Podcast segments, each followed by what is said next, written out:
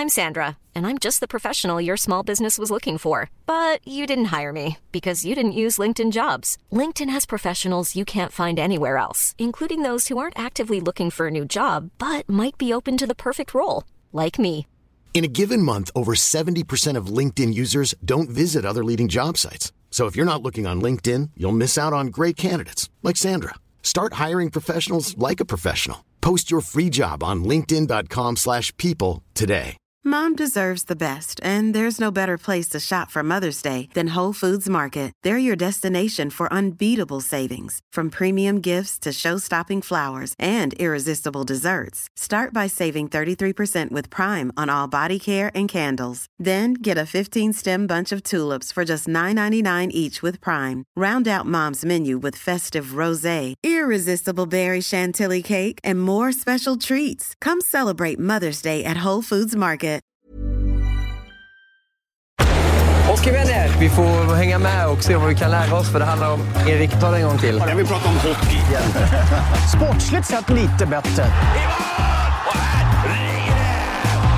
Det var ett häftigt spektakel att vara runt. Det säger ju inte lite. Vad tänker du Erik? Hur stor succé har det varit? Dubbelsuccé, självklart.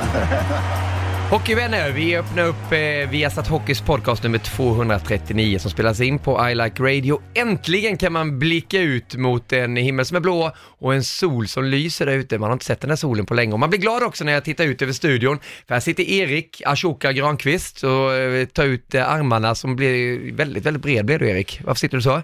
För att vi har en sol till i studion och det är Jenny Exakt. Asserholt. Vi träffades på gymmet i morse. Jag stod på crosstrain. Jag håller på att döda sockerdraken. Jag håller på med mina grejer. Den här gången är det socker raffinerat som ska bort ur mitt liv. Och jag tänkte faktiskt när jag såg VM-finalen igår, såg jag lite på Jenny Asserholt efter vår NHL-studio. Jätteduktig i TV. Det var ju hemskt för Finland det vi såg där. Men då kommer hon in i gymmet och ställer sig på löpbandet. Så vi är i total harmoni här i eh, poddstudion. Det var presentationen till dig Jenny. Hej och välkommen till podcasten också. Du har varit med i NHL-studion tidigare. Hur känns det att eh, spela in en podcast? Ja, men tack så jättemycket för att jag får komma hit. Det ska bli jättespännande att sitta här med er.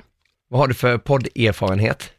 Jag har varit med i en lokal i Jönköping, Jönköping Hockeypodden och eh, med Camilla Enström också som... eh, Ah, Som vägen till toppen. Precis, Vägen Ja. till toppen. Ja, Ja. den är bra den podcasten. Mycket bra. Ja. Men du, eh, vad roligt att se dig här och du ska vara med i Hockeyklubben också. Är det här den Jajamän. nya banan som du är inne på nu och blir lite hockeyexpert eller hur resonerar du? Ja, men jag älskar ju att titta på ishockey och det känns ju fantastiskt roligt att man får vara kvar i bubblan på något sätt när man har lagt skridskorna själv på hyllan då. Så um, eventuellt, jag hoppas det. Jag tycker det är fantastiskt roligt att lära med nya saker och, och inom eh, ishockeyn så, och mediebranschen så, så absolut är det ett alternativ. Tycker du det känns komplicerat att eh, vara hockeyexpert när du följer Erik Granqvist och alla procedurer han har? Här står en påse med nötter och det är lite klubbor i hans väska och ja, det, det händer ju en hel del med Erik, eller hur? Ja, absolut. Det, men där ser jag som, eh, det gäller att ta efter här. Jag, jag försökte Gör inte det, inte allt. Jag försökte ge mig på en, en tandborstning här igår i SVT och, och det, det slutade med att jag fick tandkräm på klänningen. Oj. Och den är ju lite jobbigt, så den lyckades jag inte med. Han var ju otroligt professionell med sin tandborste här senaste NHL-studion som jag var med. Så jag Kör får- du med tandkräm också Erik? Förlåt Jenny, jag glömde ju säga det där att man får inte, man måste stå still och borsta. Det där har hänt mig också. En gång hade jag eltandborsten och då frågade Gide mig en fråga då, så att jag borstade och drog ut eltandborsten så hela kavajen var ju full med vita fläckar och det går inte att få bort. Det var ju det som hände dig igår då, fast du hade en vanlig tandborste va? Ja, precis. Jag hade lite bråttom att veva med, med tandborsten när jag hade tandkräm på. Så plups, och så var ju whitening i tandkrämen. Aj, aj, aj. Och mörkblå klänning, så det vart Hur gjorde du det? Ja, jag fick dutta vatten på det så det blev lite mörkblå fläck istället Ja, för vit. ja, okej. Det gjorde jag också, men, men grejen är att man hittar ju sådana tricks, när man jobbar i tv, och framförallt vi som käkar nötter, du käkar ju också nötter Jenny och jag älskar ju macadamia nuts, jag har ett halvkilo här på bordet som du skakade i nyss i det. Då, då måste man ju borsta bort nötterna, annars har man ju ett halvkilo nötter mellan tänderna. Så det är också en fräschhetsgrej, men det gäller att vara försiktig med Det är tandborsten. lite så jag känner när jag käkar delicatobollar eh, i studion också. Då får man ju också något som fastnar lite ibland och när man känner det att man har någonting där, det, det, det är inget roligt. Nej, då kan man ju börja liksom prata utan att visa tänderna. Precis. Och det blir inte heller, det blir också konstigt. Ja. Vad är det värsta som har hänt dig Erik då? Inför en sändning eller under en sändning? Ja, det absolut värsta är ju där när vi gjorde säsongernas säsong i Allsvenskan när jag blev otroligt kissnödig där i tredje perioden. Och jag tror jag berättade i någon podcast, så att jag ska inte dra det här igen, men men eh, det, det, är ju jobbigt att stå i 20 minuter och man, det känns som att blåsan ska sprängas och producenten skriker du lämnar inte din plats. Så jag stod kvar där och hittade en papperskorg till slut och när spelet var i ena zonen, men tack och lov är det preskriberat. Ja men allting går att lösa på något sätt. Det är ungefär, jag kommer ihåg i OS, jag fick näsblod när de ropade en minut till sändning gör att jag satt själv i studion också och skulle öppna upp, vi, vi skulle ha golf som vi skulle gå till, jag skulle sitta tio minuter och prata och presentera som skulle komma, då fick jag näsblod. Hade gått upp tidigt på morgonen och sovit alldeles för lite garanterat de senaste dagarna. Då var det lite småpanik. Och vi hade ju inget papper eller någonting heller, utan det var ju bara snabbt bak med huvudet och sen dra in sådär. Och sen sitta och prata och vinkla huvudet bakåt lite då så det inte skulle rinna neråt. Oj, det var en oj, intressant oj. inledning. Jag kan säga att jag var glad när man påar, som det heter när man lämnar till en intervju, så att man verkligen kunde få upp, upp två stycken eh, tussar då i, i näsborrarna. Men det är det som är roligt, det är det jag älskar med dig igen, att du är så nyfiken.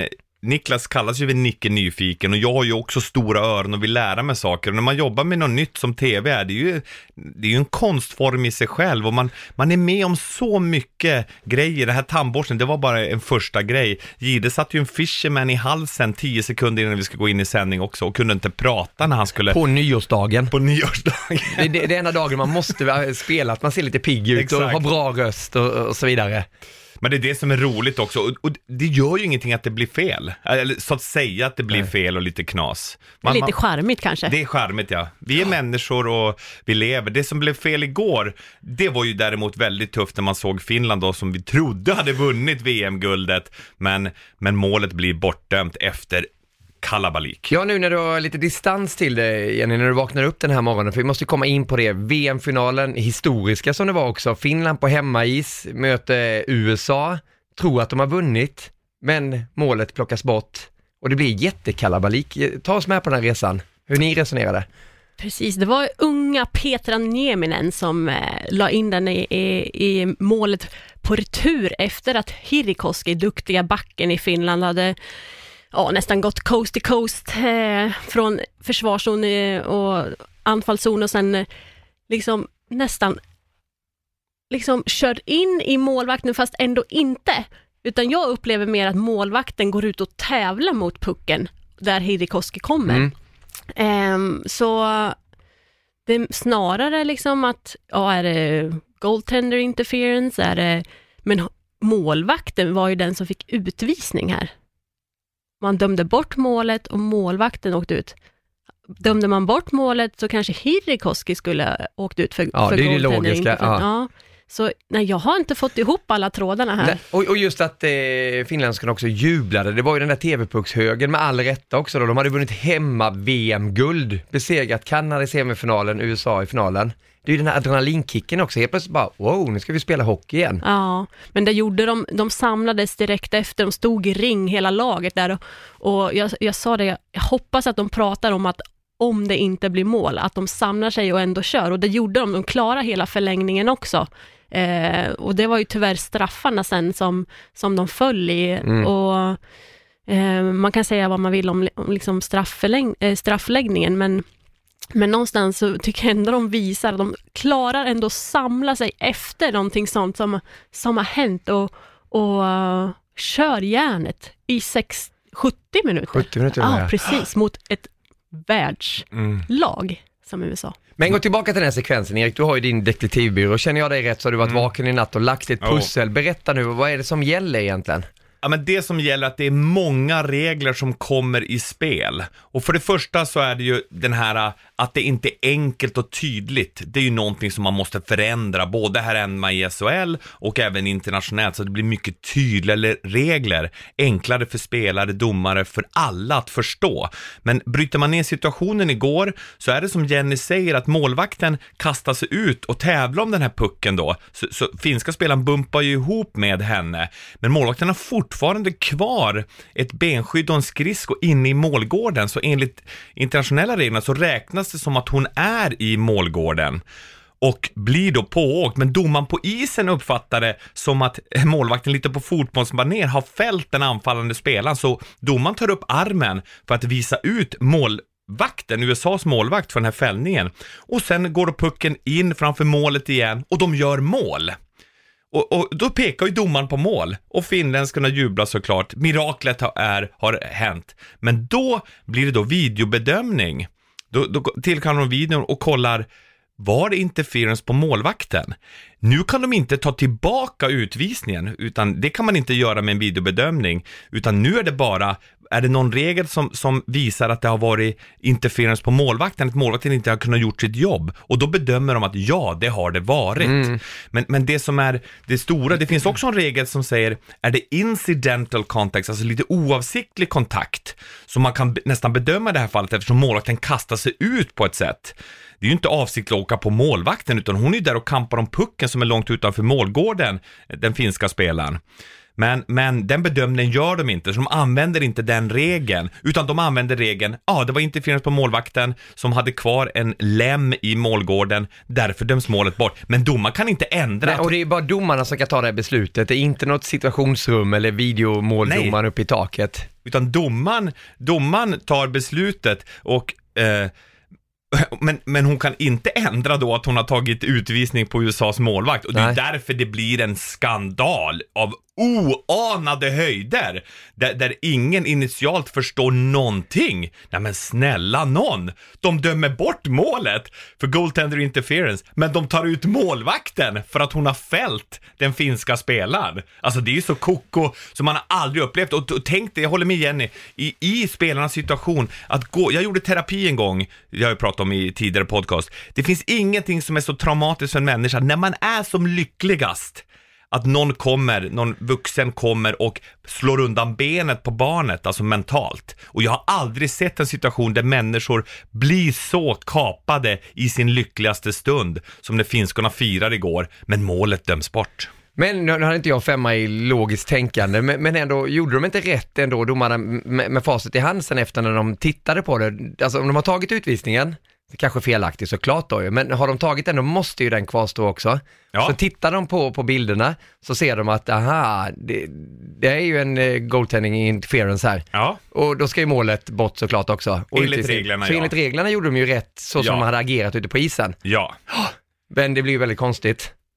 Oerhört konstigt. Men vad, vad ska vi göra åt de här reglerna? För det har ju varit samma sak i SM-slutspelet. Vi satt ju förra veckan här, både Wallin och Erik var avgå situationsrummet och vi ska förtydliga också, det är inte situationsrummet och det berättade ni också. Ja, men lyssna på den där podcasten, jag lyssnade igen för Gire, du skickade sms, eh, för rubriken blir ju avgå situationsrummet. Det var jag som satte rubriken. Ja, det var du som satte det. Men det som vi säger där, det är ju att domarna tar besluten. Man ändrar reglerna i SHL för något år sedan. Det var sportcheferna som röstade igenom det, att det är domarna på isen, för de tyckte det var för mycket bortdömda mål när situationsrummet med Lärking och, och grabbarna där uppe dömde bort för mycket mål. Så man ville ha en ändring på det.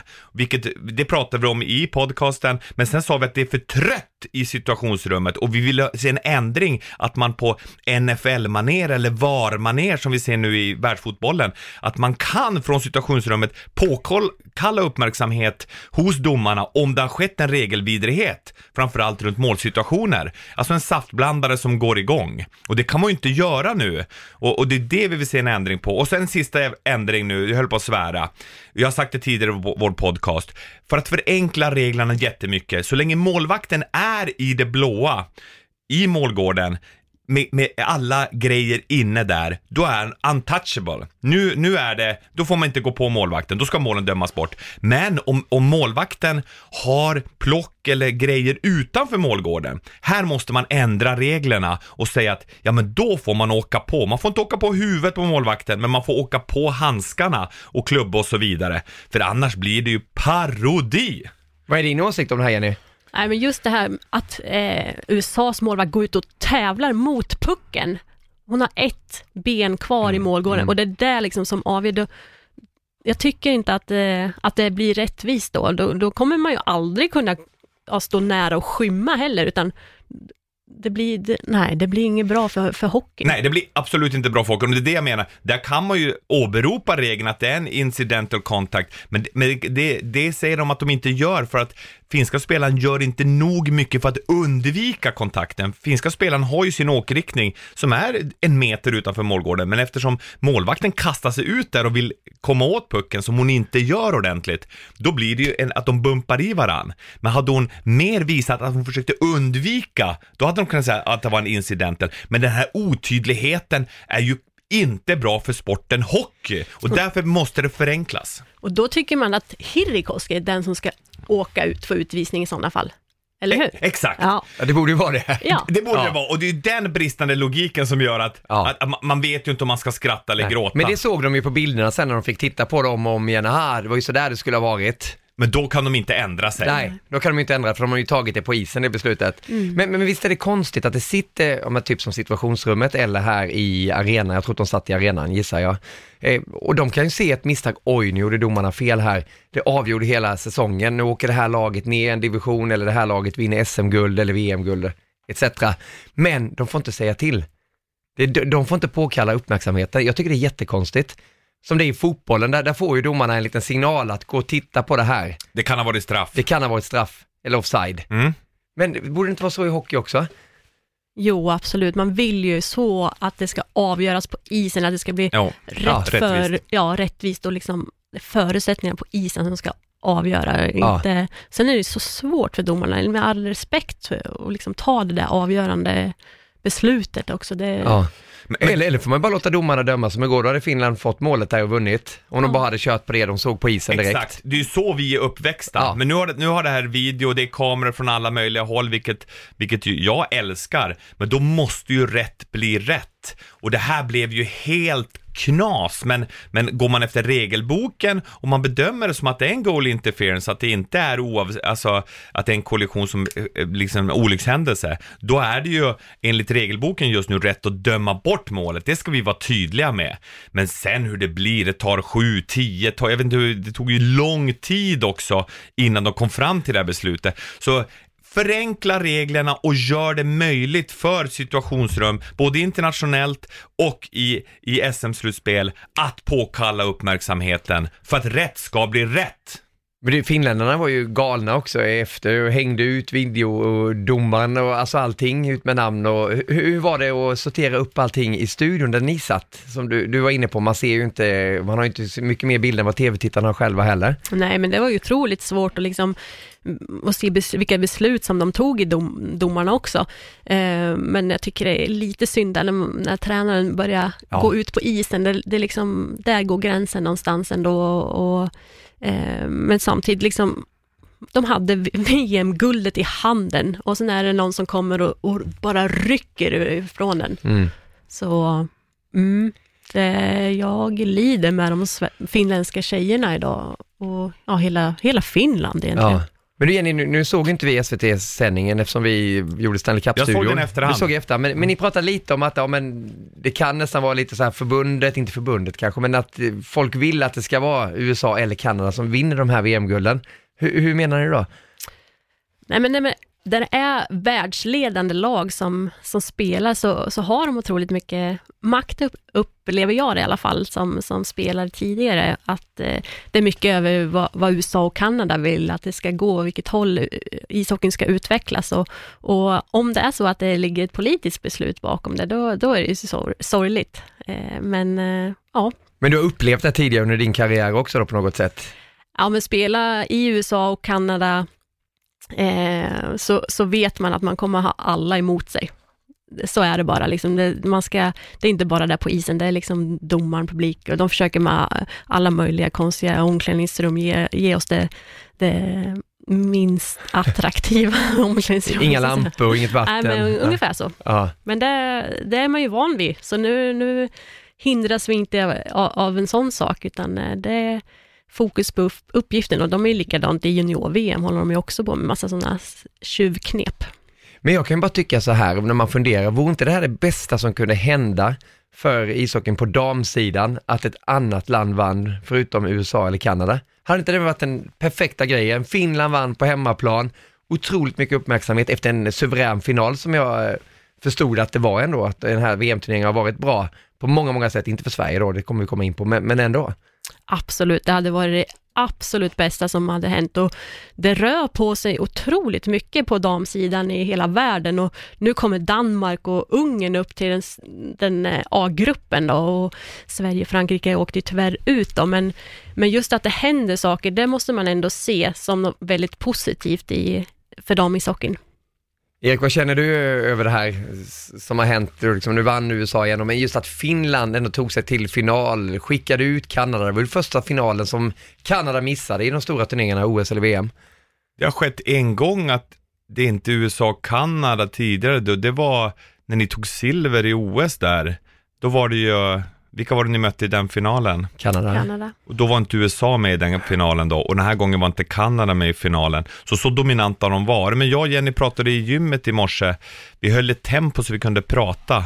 Det var nästan så att jag inte kunde, men Jenny kunde ju Jenny enkelt, kunde. Jenny kunde enkelt prata om. Men det vi pratade om var vilken otrolig satsning Finland har gjort och de skördar frukt nu både på herrsidan och på damsidan med, med sin de har väldigt bra individuell utveckling, både fysiskt men även skillsmässigt, alltså skridskoåkning, teknik. Och ni, jag, jag pratade om det i podcasten tidigare när jag träffade Teemu Selänne i Schweiz, jag var på camp där för, för några år sedan, då han sa att det här, vi har något jättebra på gång, alltså att de tar in skick skickliga coacher som är väldigt bra på att utveckla individerna och se helheten i individen och det, det här pusslet som ska läggas för alla olika kvaliteter som behöver utvecklas. Det har de gjort bra Finland och, och det är det som vi, det är så nära att de får den absolut ädlaste medaljen som en frukt på det arbetet. Varför skiljer det då mellan eh, Sverige och Finland på den biten, om det nu gör det? Ja, men Finland har ju lyckats behålla alla ledande spelare över en lång tid. De har fått förutsättningar att kunna spela hockey på, på heltid och nu har förbundet till och med från och med, ska vi säga, i fjol gick de in eh, med ytterligare resurser ekonomiskt också, så en blandning mellan att spelarna har bestämt sig, de vill det här, och eh, ekonomiska förutsättningar också. Men det, om man Så de kan leva på det, ursäkta Niklas. Ja. De, de lever på att bara spela hockey. Ja, de bästa spelarna eh, och framförallt de äldre som Rikka Sallinen, hon är 45 år och, och liksom hon, hon jobbar lite på sidan men inte alls mycket nu senaste tiden. För många kommer väl till Sverige och spelar också? Ja, Om man precis. ser de här stjärnorna som är i Luleå bland annat då. Jajamän. Spelar, de, Eh, spelar de på heltid? de flesta gör det eh, i Luleå. Och det är klart att det är resultat också, för eh, resultatet om man kommer in på det, Sverige får alltså lämna AVM, det har ju aldrig hänt tidigare. Alltså hur stor besvikelse var det för dig? Du har gjort 10 VM-turneringar, du har levt blågult så länge också Jenny. Ja, men det var, det var tårar som föll på kinden när man Det satt där. Men, ja, absolut. Det, det tog i, i hockeyhjärtat och liksom inte minst för tjejerna som var där. Jag tycker ändå att det här skulle kunna ha upplevt, alltså hänt för flera år sedan också. Eh, vi var nära 2012 i Ottawa. Då, då spelade vi om nedflyttningsplats mot Tjeckien. Eh, vann första matchen med 2-1 efter straffar och, och sen andra matchen var bäst av tre spelar man då. Andra matchen vann vi ganska klart, men liksom redan där kunde det ha hänt. Och, Mm. eh, jag tror på någonstans att, att vi i svensk hockey på damsidan behöver göra en liknande junior-temautredning som man gjorde för juniorerna efter 2003 VM. Man höll på att åka ner till BVM. Då samlades förbundet, tittade över vad, vad är det som händer, vad behöver vi göra och man utredde till exempel att vi var för dåliga på att tävla, vi var för dåligt i spelet eh, runt kassarna, runt målet, vi behöver förbättra skyttet eh, och det har ju fem år senare på junior-VM så var man med och tävlade om medaljer igen och sedan dess har man varit med och tävlat om medaljer i brons eller VM-final ända fram till 2019 då, när man åkte ut i kvartsfinal. Så, så en liknande juniortemautredning behövs på damkronorna då. Det har varit otroligt mycket snack med SDHL som är ligan, högsta ligan i Sverige och just med importer, har vi för mycket importer och eh, Vad tycker du? Ja, precis. Jag ser det som att importerna och damkronorna, de som spelar damkronorna, de har ledande roller. Jag tycker inte importerna stör eh, liksom damkronornas verk verksamhet. Tittar man kanske om tio år eller fem år, då, ja, då kanske man behöver ändå se över, men just i dagsläget så är jag för importer och de, de kommer med så mycket kunskap till de här yngre tjejerna och de är sådana förebilder, det är ju världsstjärnor som kommer till ligan. Man kanske kan eh, ha tänket i föreningarna att man tar in då till första, andra, tredje, fjärde kanske är bättre att fylla på med yngre svenska tjejer så man, man, de får en chans att komma in i Ja. det också. Men, men jag, jag eh, köper inte resonemanget att det är importernas fel att eh, damkronorna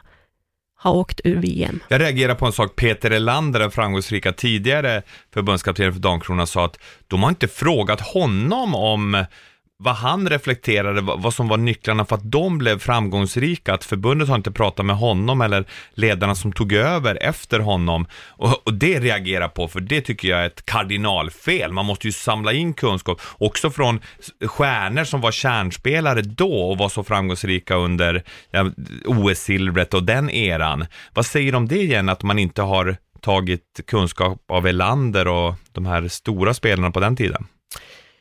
Ja, just nu så har det varit otroligt mycket fokus på liksom syndabockar och så, men det är jag inte så intresserad av, utan det är mer liksom, vad gör man nu? Vad gör man för framtiden för svensk hockey? Och, och absolut tycker jag att man ska kolla med alla, samtliga coacher eh, som har varit förbundskaptener med, för, för Damkronan och inte minst eh, i Peter Elander som, som var under storhetstiden men kanske även de här ledande spelarna. Det fanns så otroligt uttalade ledare i den gruppen som Vilka tänker du på?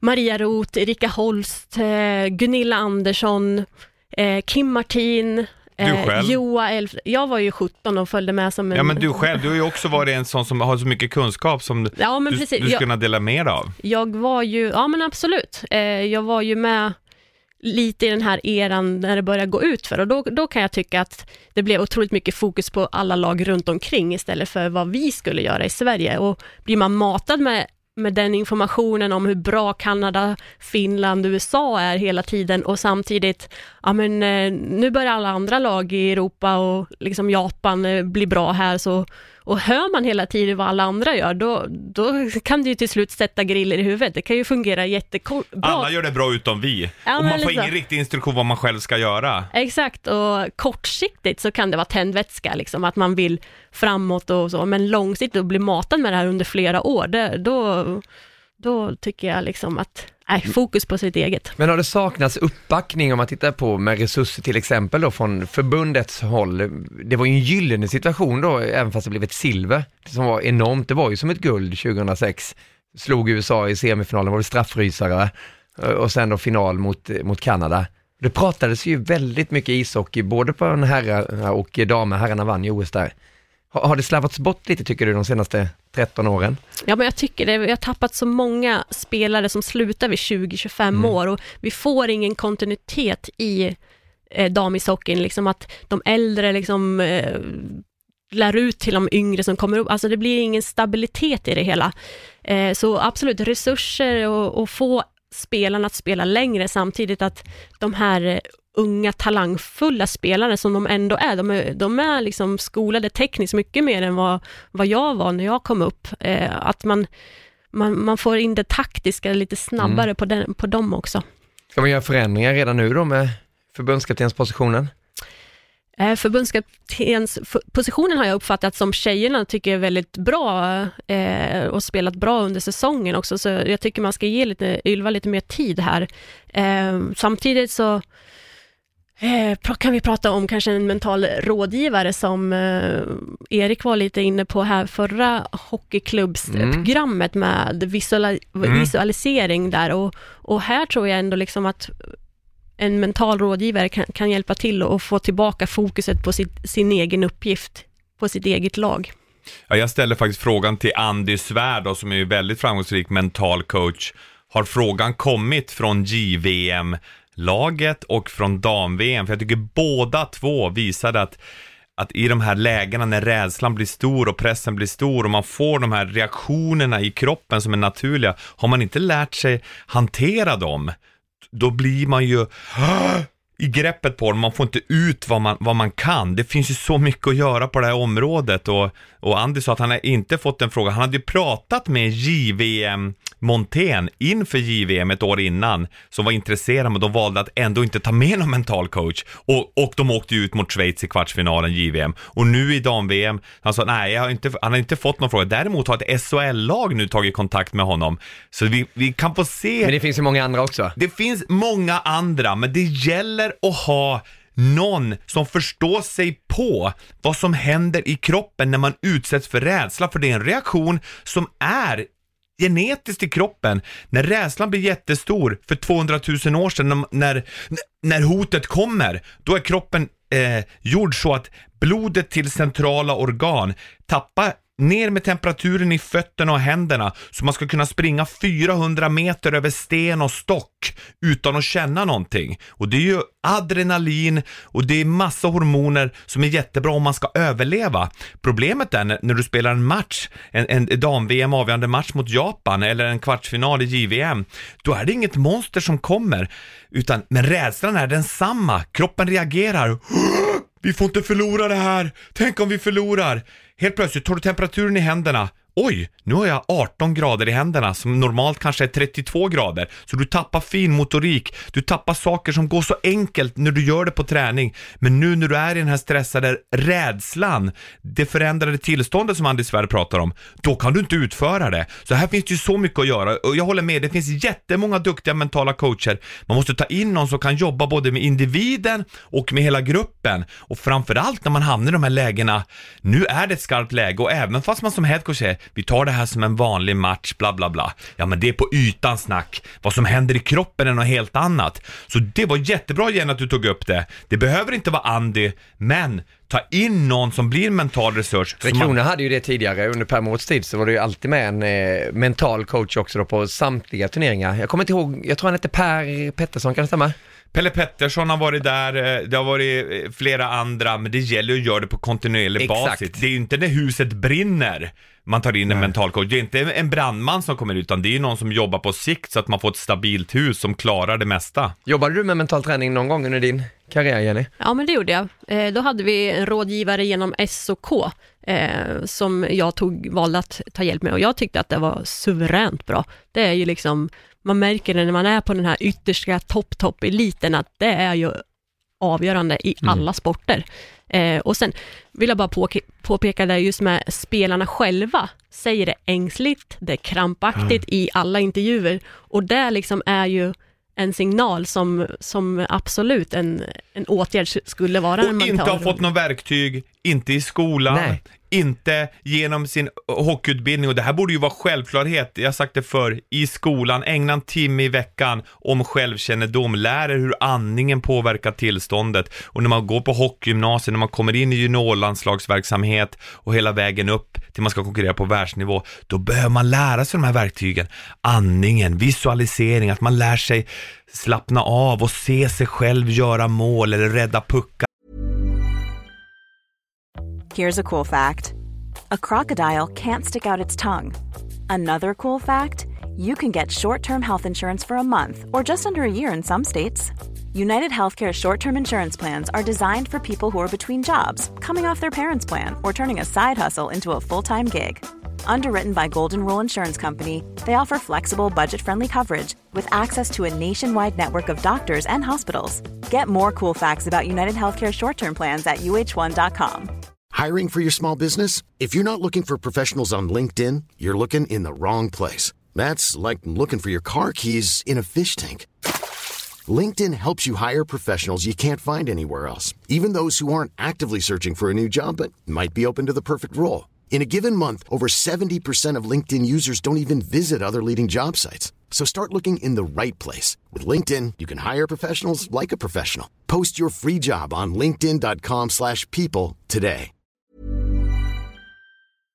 Det finns ju sådana verktyg att använda som gör att man utvecklas och kan prestera bättre. Ja, för det gäller att prestera när det gäller som mest och det är ju bara att hoppa in i, i kvalserien som var upp till eh, Hockeyallsvenskan. Om vi lämnar eh, dam-VM lite och bara önska Damkronor all lycka i världen till att komma tillbaka. Alla har ju sagt det att nu knyter vi nävarna, nu börjar vi om, får rätt start och ska upp till AVM igen. Förlåt Jihde, jag vill bara, Fredrik Glader som tar upp Danmark till AVM. Här har vi ju en coach som har både vunnit då eh, flera SM-guld med, eh, med Luleå och nu också för upp Danmark. Hans ledarskap, han är ju skolad i den här norrbottniska Luleåskolan lite som jag. Jag känner igen det han pratar om, att alla köper sina roller, man gör, vet vad man ska göra, med och utan puck. Och gör man det inte då, då får man höra det direkt. Och han har ju fått väldigt framgång. Och det är också en sån kille som man tycker ska ta in som en resurs till landslaget, även om man inte blir huvudtränare nu direkt, utan att man i alla fall tar in honom och han delar med sig, vad är de här framgångsnycklarna som han använder?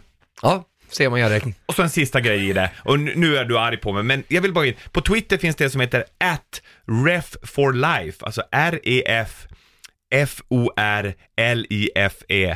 Ref for Life. Och han förklarar jättebra vilka regler som har varit Ah, i bra. spel till det här målet som då blir bortdömt. Så nu kan vi stänga det, förlåt Niklas. Ska vi göra det? Ska vi skrinna vidare då? Just bra till, det. till det mentala spelet, för det var det ju verkligen eh, i den sista avgörande matchen i kvalserien som ju lever vidare mellan division 1-lagen och eh, Hockeyallsvenska lagen och de som placerar sig på plats 13 och 14. Och i den tionde omgången så blev det Almtuna som ju hade spelat i Hockeyallsvenskan som ställdes mot Kristianstad. Vinna eller försvinna. Och det blev Kristianstad som plockade hem det i förlängning i en helt avgörande match. Helt otroligt scenario. Det är nästan i klass med VM-finalen för damer, inte riktigt, men ändå. Kristianstad tar sig upp till Hockeyallsvenskan.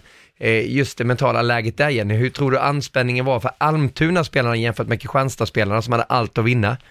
Ja, det är så fascinerande det där med idrott och det så många sagor vi har ändå den här säsongen och med Leksand och Oskarshamn. Oskarshamn, det är liksom, det slutar aldrig. Nej. Och det är så häftigt, det är, är man är så tacksam ändå att man får bara uppleva det här. Det är, Ja, jag håller med dig. det unnar Kristianstad allt. För, för det blir lite så, för vi har suttit och pratat om, åh, jag, jag har ju alltid slagit ett slag för kvalserien, åh vad bra den är. Jag fick ju också vatten på kvalen nu, åh kolla här kvalserien, det lever till den tionde omgången och eh, lag förlorade mot lag som inte hade någonting att spela för, så den där tesen dog också. Men samtidigt, precis som du säger, kvalet har ju varit helt fascinerande också. Grattis Oskarshamn, grattis Leksand, har vi redan sagt i den här podden tidigare, men Oskarshamn har vi inte pratat om. Men eh, vad föredrar du när det gäller kvalmässiga? Vill du ha en kvalserie eller vill du att det ska vara lag mot lag, bäst av sju? Åh, vad spännande. Jag, eh, jag föredrar nog eh, att det ska vara bäst av sju Mm. ändå. Eh, V- tycker- vad grundar du på? Nej men just det att det, det blir, det är så många bra lag i, i hockey-Sverige i dagsläget och eh, jag tycker på något sätt att det blir, det blir mest rättvist. Det, det är liksom spännande liksom att lag kan åka upp och ner sådär, men, men samtidigt för stabiliteten i, i föreningarna också, eh, tycker jag nog ändå att, att det borde vara flesta sju. Mm.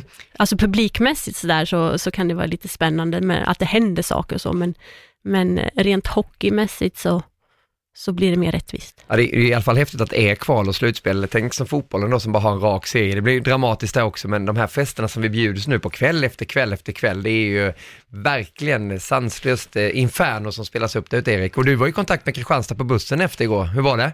Ja, det var...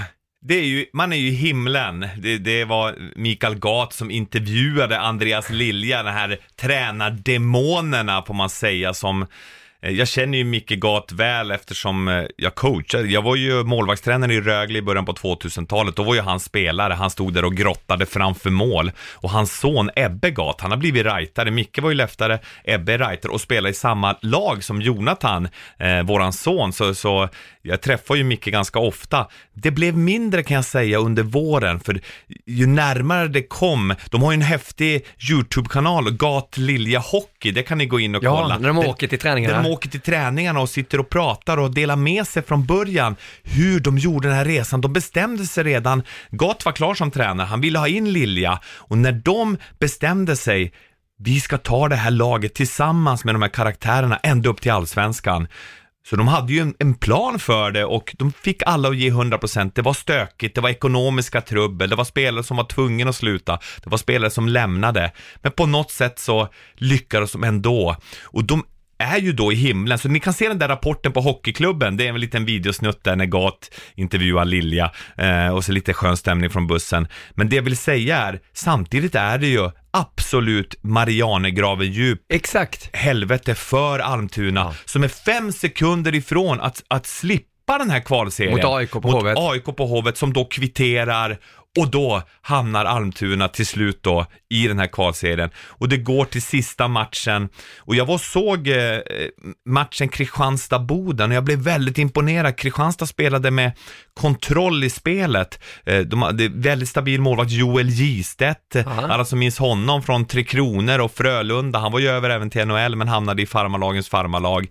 Men nu står han som en trygg sista utpost där. Släppte bara in ett mål i den avgörande matchen då som avgjordes i Uppsala i sudden death. Ja, det är bara att gratulera Kristianstad och Jenny, du som eh, bor i Jönköping, eh, jobbar för HV71, vad känner du över att Oskarshamn har tagit sig upp till SHL?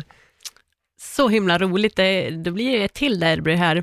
Och det kommer ju, om man ser rent publikmässigt så är det ju nästan bättre liksom att Oskarshamn tar sig upp. För det är i eh, Småland ja. Ja, precis. vad, vad tror du kassörerna säger typ uppe i Luleå idag i omgång 17 så kommer Oskarshamn på besök? De får se positivt att Leksand kom upp. De har ju Ja. fans överallt Mm. i hela Sverige.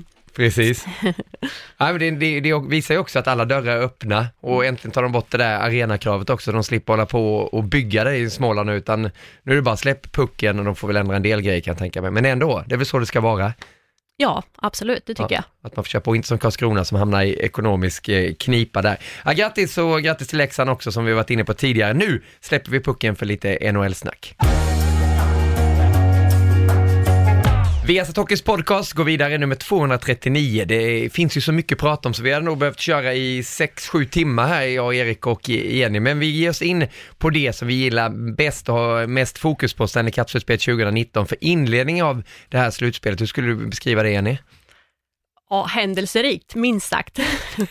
det är liksom, eh, favoriten håller på att åka ur här mot Columbus och ja, jag tror att eh, Ovechkin, han är nog väldigt sugen på att sova en natt till med den där Mr Stanley Cup som han spelar och, och Beckis där, det är fantastiskt ku- kul att se. Ja, jag såg honom byte där med Ovechkin när han tacklades i defensiv zon. Han skrinnade ju hela isen, tog en tackling i offensiv zon och sen gick han in och bråkade lite med målvakten också. Sen vet jag inte om han åkte och bytte, men den energin han har, den är ju nästan ännu högre än i fjol om det nu går. Ja, men, men rapporterna där bortifrån var att de festade, det var ju rekordfestande och sen i sociala medier nu också så, det fanns inte på 90-talet när Mark Messier och de festade efter Stanley Cup 94, men, men de hade ju, de badade i fontäner och så vidare. Men efter han hade gjort de där festerna, Ovechkin och, resten av gänget, väl värda, som de har kämpat för att vinna den Stanley Cup, sen tränar de faktiskt hårt, så han kom bättre tränad än någonsin till campen, Ovechkin. Och det här är ju en superatlet, jag tror han har missat 12-13 matcher på hela NHL-karriären. Han är ju i stort sett aldrig skadad. Det har varit någon avstängning och så som gjort att han missar matcher. Så det är ju en dunderatlet med den här hungern för att göra mål.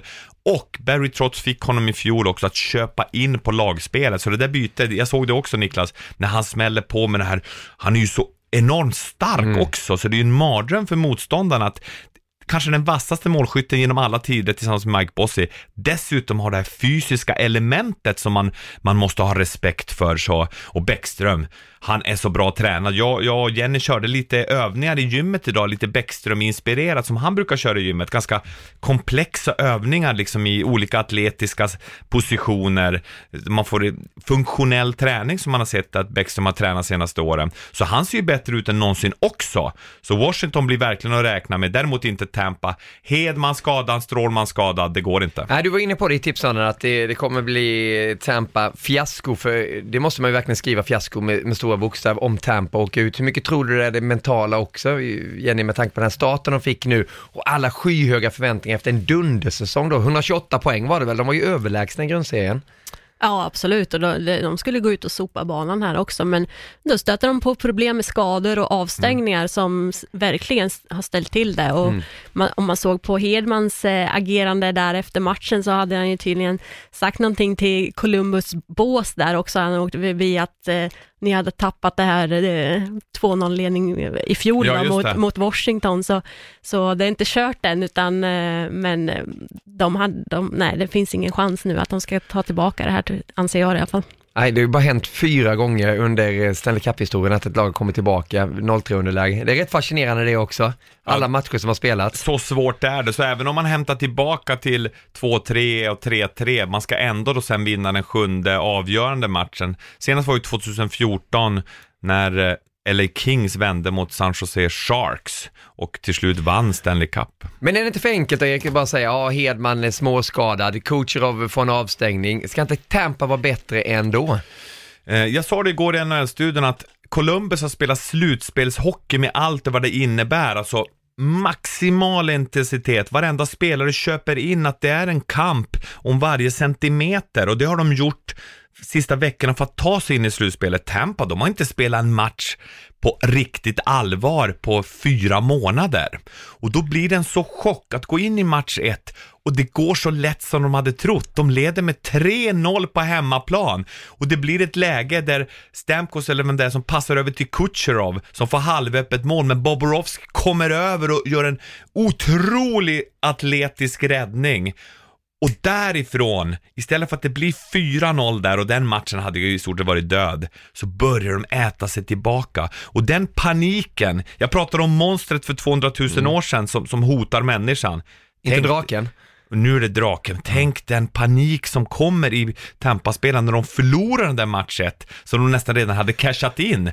Nu blir det ett mentalt spel som du pratade om Jenny, som är utan dess like. Och så har de Hedman backlimpat som kan spela till 50% på grund av skada. Nu kunde han inte vara med alls i match 3. Nu är styrkeförhållandet, och tänk då ha John Tortorella som är som en Navy Seal officer. We don't back down, just go forward. Alltså han, han är ju mästare på att attityd, attityd, vi bara fortsätter framåt, ingen backar. Lite Navy Seals. Hur lät det?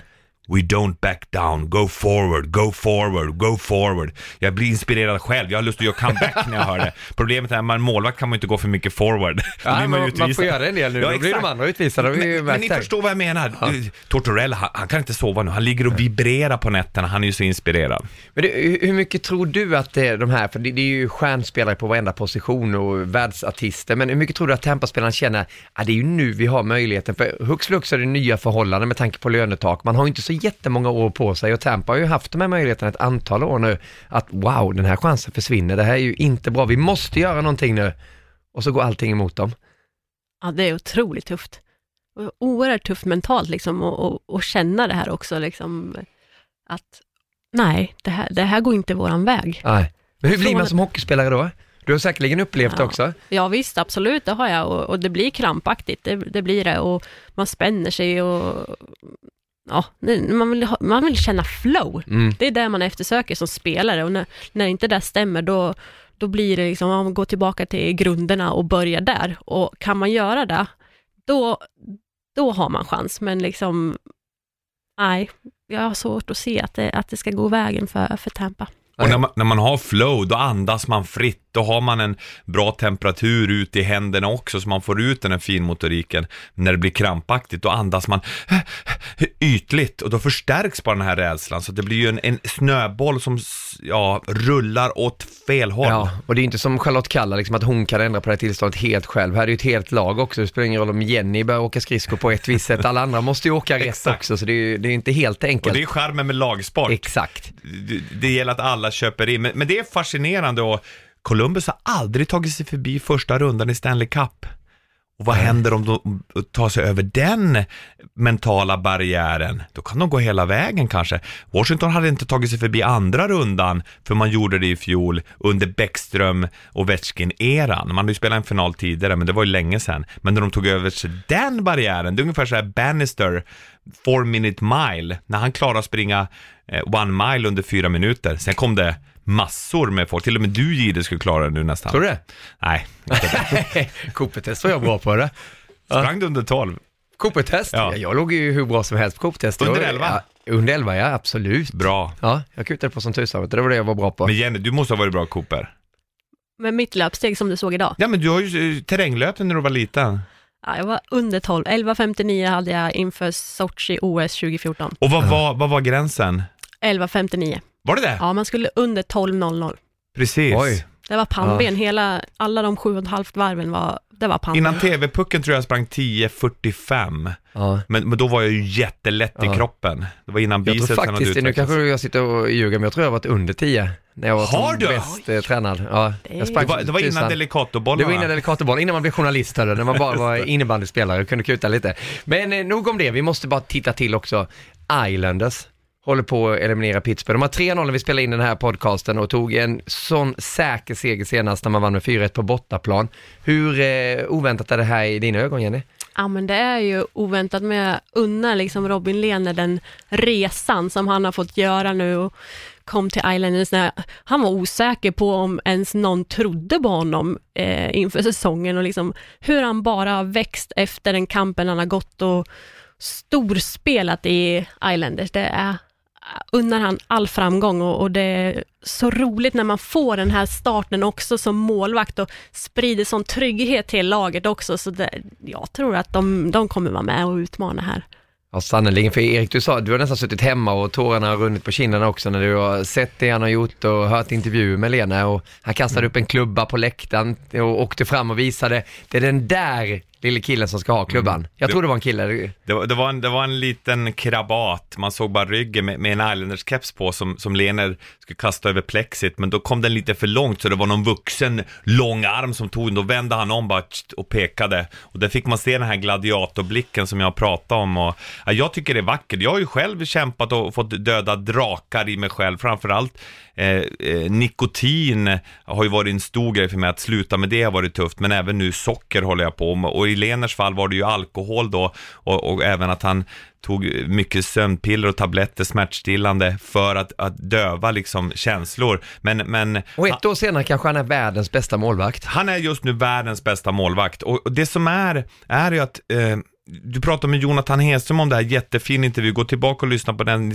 Det här med psykisk ohälsa, Robin Linne också gjorde en utredning och fick diagnosen att han var bipolär och fått rätt medicinering mot det. Och, och nu det som är intressant att det finns hjälp att få och, och när man kapitulerar och erkänner att ja, jag behöver hjälp, då finns det hjälp att få och då blir den här sårbarheten som man är så rädd för, det blir en största styrka.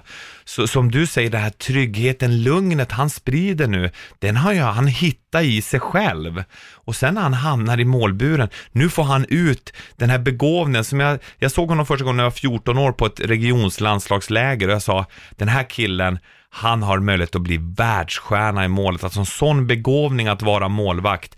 Han har haft de här personliga problemen, men nu när han är i harmoni, då får vi se det. Och som jag har sagt flera gånger, tänk Lener bakom ett bra försvar. Det har jag sagt när han var i Ottawa och i Buffalo. Mm, nu är han och, där. Och nu är han bakom trots, järnförsvar, Nu järnridån. blir det Navy Seals här igen. Det, det är skölden, Navy Seals, we don't back down. Alltså de skyddar ju Lener, han får rätt hjälp så han kan spela till sina styrkor. Tillsammans med Barry Trotz och Pierre Grek och målvaktstränaren säger Lener själv, jag har lärt mig om målvaktsspelet som jag inte har haft en aning om. Hur man roterar för att komma square mot pucken, hur man jobbar med blicken. Så det är så mycket tekniskt som är bra också. Men som du säger, det är klart att jag blir berörd och gråtit glädjetårar när jag ser och också det som blir när man går igenom sådana här tuffa saker, oavsett vad det är, och kommer ut i ljuset, då blir man ju tacksam. Så den tacksamheten han visar till sina lagkompisar och till publiken som skriker 18 000 lener, lener efter varje match, alltså det är vackert. Känner du igen det där på något sätt Jenny, under din karriär också? Att du hade lite liksom, problem vid sidan av isen så skulle man försöka få ut och kanalisera och verkligen kunna koncentrera sig på ishockeyn och bli en bättre spelare där också? Ja, absolut, det känner jag igen. Och framförallt när det var mycket och stökigt i skolan kanske, det gäller att mår man bra som människa, då presterar man också bra på isen. Och extra glad liksom att, att Lene själv säger att han inte vill åka ifrån det här behandlingshemmet eh, tills han är helt hundra att han inte kommer falla tillbaka. Mm. och det är liksom nyckeln till, eh, till att han inte liksom fick bakslag, utan han hade bestämt sig och, och, och köra på hela vägen. Men som, som mig och, och, liksom den fysiska ohälsan, jag har väl också varit lite i kontakt när man har varit på sån hög nivå under så många år, man lever i prestation, resultat, ständigt matas man av alla eh, ytterligheter, alltså Mm. man, man får krav på sig och sen har jag alltid haft ganska stora krav på mig själv, både liksom vad jag än har gjort och, och på min tid när jag växte upp så skulle man vara den här lilla duktiga flickan alltså, och, och där har jag fått eh, kämpa en hel del med mig själv också och hålla skillnad på den här människan Jenny, vem är det? Och, och hockeyspelaren Asse Rolt, Asse som jag kallas för och att det har varit en, en liten utmaning för mig. Hur gjorde du det? Eh, nej men det är nu på senare år som man börjar reflektera, analysera och gått igenom alla de här minnena som man har och, och försöka luska liksom i den biten först och sen, sen gäller det att, att, att se vilken, vilken människa man vill vara och liksom vem är jag och, och, och det, det är ju också någonting i sig att, ja men eh, jag har en sak som jag kallar för värderingskompassen. Vad är viktigt för mig? Jag är mamma, jag är sambo, jag har familj, jag är mån om min hälsa, eh, utbildning, jobb och sen går man varvet runt samhällsengagemang och liksom prioriterar lite. Då, då, väl, då är det lättare att välja liksom, det här inslaget är viktigt för mig just nu och då fattar man bättre beslut för en själv Mm. än att man liksom faller med i alla andra vad alla andra vill hela tiden som man kanske har gjort när man är spelare, för då har man fått det här inrutade programmet, man ska göra där, där, där och på det sättet, det sättet. Så, så det är ganska intressant att, att få lära sig mer om vem människan eh, är efter en sån karriär. Men när det var som, som tyngst där, hur omöjligt kändes allting att kombinera och få ihop det? Nej, men det har gått lite vågor där. Eh, man går ju och tittar tillbaka på den här eh, OS i Turin-medaljen eh, ganska många gånger så när det har gått som tyngst och, och där har man ju ändå hittat motivation, inspiration igen att, att bouncea tillbaka så snabbt som möjligt. För det vet man ju liksom, en, en karriär är aldrig liksom spikrak. Det kommer toppar och dalar och Exempelvis när, när min eh, pappa blev sjuk i cancer och, och liksom gick bort innan OS i Sochi, liksom att ändå kunna, kunna vända det till något positivt och köra på det som man har bestämt. Eh, det tror jag ändå är viktigt, för han ville inte att jag skulle sluta med hockey eller Nej. göra något annat, utan det, var ju, det ville han, att man ändå liksom följer sin plan och, och är fokuserad på, på det man ska göra trots omständigheterna. För, för alla människor har en resa och, och saker i livet som, som händer på sidan och att ändå kunna göra, gå till jobbet och, och göra det man ska, det, det hör till på något sätt, även om det går upp och ner. Och, och det är viktigt för alla yngre spelare som spelar, att saker och ting kommer hända i livet också, men, men har man målet mot någonting så, så är det möjligt ändå. Ja, jag ryser lite när jag hör det säga, för att det, det är så pass bra. Jag tänkte på det när du var med i NHL-studion här. Eh, det var ju liksom ett samtal, vill du vara med i NHL-studion? Ja, det är klart jag vill det. Och bara komma rakt upp, hoppa in, för det är ju också en, en viss press. Det är ett yrke som du inte har gjort tidigare, komma in i NHL med alla som sitter och följer sitt lag, tittar varenda sekund. Du bara tog den utmaningen också som att, ja men det här, det här fixar jag och vad kul det ska bli att få lära sig nytt och vara nyfiken kring allting. Hur mycket självförtroende har den här resan givit dig när du har besegrat vissa problem och kommit tillbaka och nu står där lycklig mamma som jag, jag ser i ögonen på dig att du är och har ett bra liv utanför hockeyn också?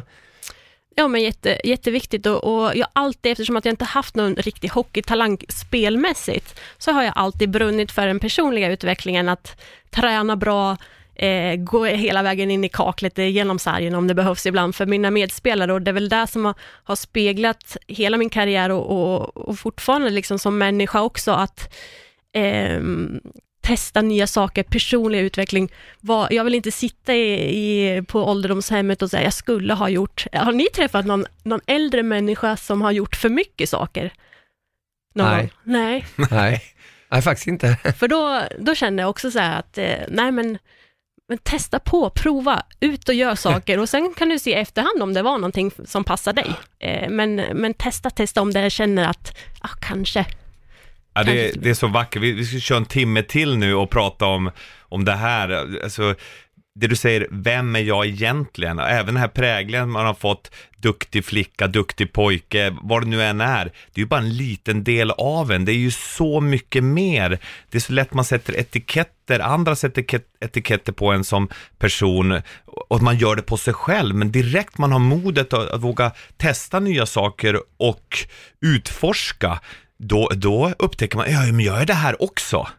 Eh, så, så, så jag skulle, vi skulle kunna prata hur länge som helst. Du får ta in Jenny och göra en personlig intervju Ja. med henne i, i en podcast. Det jag vill säga bara också kort är att det här skillnaden mellan personen och prestationen, det är ju det som är nyckeln på något sätt för att våga ge sig hän. Alltså personens värde självkänslan, det har, det har egentligen ingen koppling till görandet, prestationen, utan man är fortfarande älskvärd och värd att, att livet är ett mirakel oavsett prestationen. Men när man känner det, och som jag upplever dig Jenny, du har bra självkänsla och, och, och har jobbat med det här och då vågar man sätta sig i en NHL-studio, då vågar man testa på saker, för ditt värde som person är egentligen inte förknippat i det du just går in och identifierar i den rollen just nu. Så det här är ju ett otroligt viktigt ämne.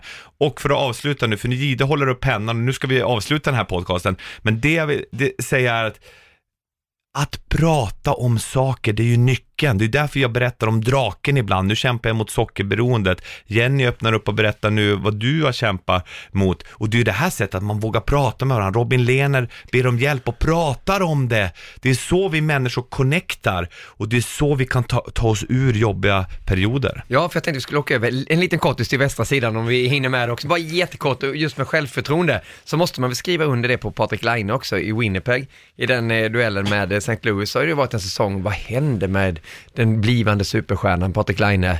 Vad hände, vad hände? Så kommer slutspelet, tre matcher i följd, Patrik Laine-mål och nu är de inne i den där serien också. De möter ju St. Louis, St. Louis som leder med 2-1 men det var Winnipeg som vann senast. Eh, jag, tycker det är häftigt att se en sån här ung spelare också bevisa, för det, är ju verkligen nu han ska leverera och han gör det. Va, vad tänker du kring de här, en sån ung spelare som Patrik Laine?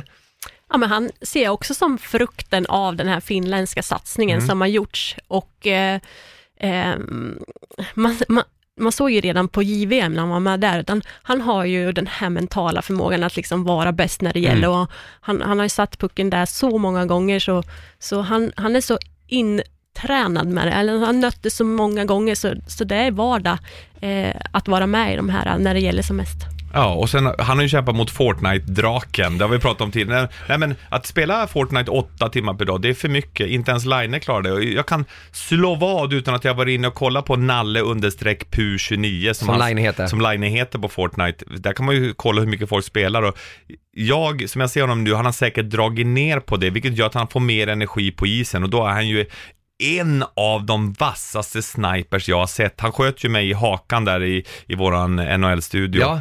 Och då hade han inte ens sina egna klubbor, men han har ju whippy sticks. Han har ju så, han sa till dig, it's very whippy. Alltså det är som en piska. Han har så låg flex, så mjuka klubbor. Så det är väldigt svårt att skjuta med den precisionen han gör. Men han får ju sån enorm fart i sina skott då. ja, det är härligt. Kul att de vann också. Nu är det 2-1 i den matchserien. De löste målkoden på Binnington också. Det var viktigt för Winnipeg. Ja, det, det är roliga serier det också. San Jose Vegas, otroligt sevärda matcher och det, Stone gjorde hattrick senast. Det, det är målfester, de matcherna ska man inte missa. Gå gärna upp lite tidigare för de börjar ofta spela runt fyra på morgonen där och 2-1 i, i matchen. Stone har gjort sex mål på tre matcher. Hans livs första hattrick i NHL. Erik Karlsson hämmad av sin ljumskada, det syns. Jag tror han har varit inne på nio av tio mål bakåt. Mm, han har ju gjort en del assist också, så framåt är ju farligt som Mm. vanligt, men bakåt har det varit lite tufft. Så får vi se vad det blir med Joe, eh, Thornton också, kan bli en liten avstängning, där. Avstängning, Såg ni ja. den här kollisionen? Ja, kollisionen, den var tacklingen. inte snygg. Nej. Inte snygg. Frustration, eh, lite som Kucherov gjorde. Då stod killen på knä, den här gången var stående, tog i huvudet, kommer bli avstängd. Och Nashville, Dallas, min favoritduell. Oh. Jag missar inte många sekunder. Det är suverän eh, underhållning också där. Forsberg mot Klingberg och company. 1-1. Ja, och så Calgary, Colorado, där Landeskog och gänget eh, inte kommer ge sig heller. Så att de där duellerna kommer vi prata mer om i nästa veckas podcast, för de kommer leva då också. Och vi hoppas, hoppas att det blir en Stanley Cup-studio på påskdagen. Eh, sagt Söndag att, alltså? Ja, söndag. De har sagt att de ska lägga en match på bra tid, om det är dueller som lever då vill säga. Men det hoppas vi. Då hoppas vi att alla lever. Det blir svårt. Ja, det är svårt. Ja, påsken brukar ju vara sådär ibland ju. Det brukar hända lite grejer, folk som flyger iväg. Det är väl därför man firar påsken, är det inte det? Jag är dålig på de där grejerna. Men Jesus stack väl iväg, var det inte så? Ja, jag tror han stack. Ja, han gjorde det. Utan Nu drake. kommer han tillbaka utan drake. Ja, det här var podcasten Jenny. Vi hade inte pratat så mycket SM-slutspelet, fick bli lite tipsarna, men det kan vi väl också fånga upp nästa vecka där. Jättekul att du var med. Ja, tack så mycket för att jag fick komma hit. Och jag vet att vi kommer föra en lång intervju med dig med Niklas Holmgren, för ni ska eh, boka ett datum och köra i Holmgren möte, eller hur? Ja, ja, det är så är tanken i alla fall. Vi får se vart det landar Han blev ju eld och lågor efter NHL-studion du var med och, eh, för några veckor sedan, när, när jag myntade den idén då. Och då skrek han ju rakt ut, ah, det ska vi göra! Och, så att jag, jag ska påminna honom nu att han får ringa upp dig och boka en tid. Ja, bra. Fick vi lite Holmgren-vrål också. Ja, vet bra invitering in där va? Han kan allt han. Underbart. Hockeyklubben stundar. Jenny Asseholt gäst eh, tillsammans med Magnus Nyström. Ska bli väldigt intressant. Det missar ni inte på TV3 Sport eller på Viafree eller på Sportexpressen eller på Viaplay. Det finns så många alternativ, precis som det gör med våra podcaster numera som vi sänder ifrån. I like radio. Och gillar den Erik och in i den här radiorösten också, den kommer ibland. Välkomna, välkomna. Riktigt bra radioröst måste jag säga. Eller hur? Nu ska vi ta de här nötterna och gå ner för eh, de nio trapporna eftersom ni är två så här hälsofreak. Goda jag vanor. kanske tar hissen där, det gör jag inte. Jag tar aldrig hissen faktiskt. Får du Eh, delicatobollar idag också? Det ligger en kvar, jag sparade Ja. den till Jenny där för det var ingen som eh, ville ha igår. Alla håller på att brottas mot Stå de här drakarna. Jenny, stå emot. Så jag nu har skrivit upp att Erik Granqvist i den här podcasten nummer 239 sa drake fem gånger bara. Jag hade spelat inför sändningen att det skulle bli sju eller åtta gånger. Så det var inte så farligt ju. Och så skickar vi en hälsning till Harald Lyckne. Harald Lyckne, vad frambringar det hos dig? Ursäkta nu hörde jag. Harald Lyckne. Ja, Om jag säger det namnet, vad tänker du på då? eh, han är en stor ledare. Oj, ja det var fint sagt. Vi gör alltid en liten hyllning till honom här i avslutningen av vår podcast. Det är en gammal kollega till oss. Baronen av Hammarö. Nu spelar han minst 36 hål per dag skulle jag tro. Härligt jobbat i, i vinter Harald. Ja, och Harald fick beröm här av en eh, HV-spelare, då, även då fast han är en Färjestad-ikon. Det, det är stort för honom kan jag tänka mig. Jenny, jättetack. Tack så mycket. Detsamma till dig Erik. Tack själv. Andas och njut nu. Våren är här. Ja, den är ju det. Underbart. Solen lyser och eh, hockeyn är som mest intensiv nu. Eh, Stanley Cup-slutspelet rullar vidare, precis som SM-slutspelet. Vi ska få vinnare i Gagarin Cup, hockey-VM den 10 maj, nedsläpp mellan Sverige och Tjeckien i Bratislava. Via Play visar varenda sekund vi laddar för det och mycket annat. Och 240, ja det är det ni har att se fram emot nästa vecka när det gäller Viasat Hockeys podcast. Tack för att ni lyssnade. På återhörande.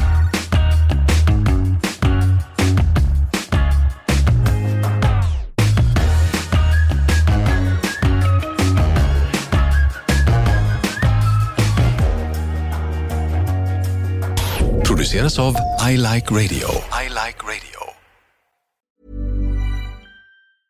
Hey, it's Paige DeSorbo from Giggly Squad. High quality fashion without the price tag. Say hello to Quince.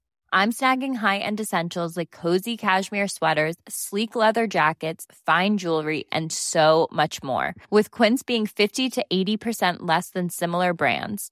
And they partner with factories that prioritize safe, ethical, and responsible manufacturing. I love that. Luxury quality within reach. Go to quince.com slash style to get free shipping and 365 day returns on your next order. Quince.com slash style. Mom deserves the best, and there's no better place to shop for Mother's Day than Whole Foods Market. They're your destination for unbeatable savings, from premium gifts to show-stopping flowers and irresistible desserts. Start by saving 33% with Prime on all body care and candles. Then get a 15-stem bunch of tulips for just $9.99 each with Prime. Round out Mom's menu with festive rosé, irresistible berry chantilly cake, and more special treats. Come celebrate Mother's Day at Whole Foods Market.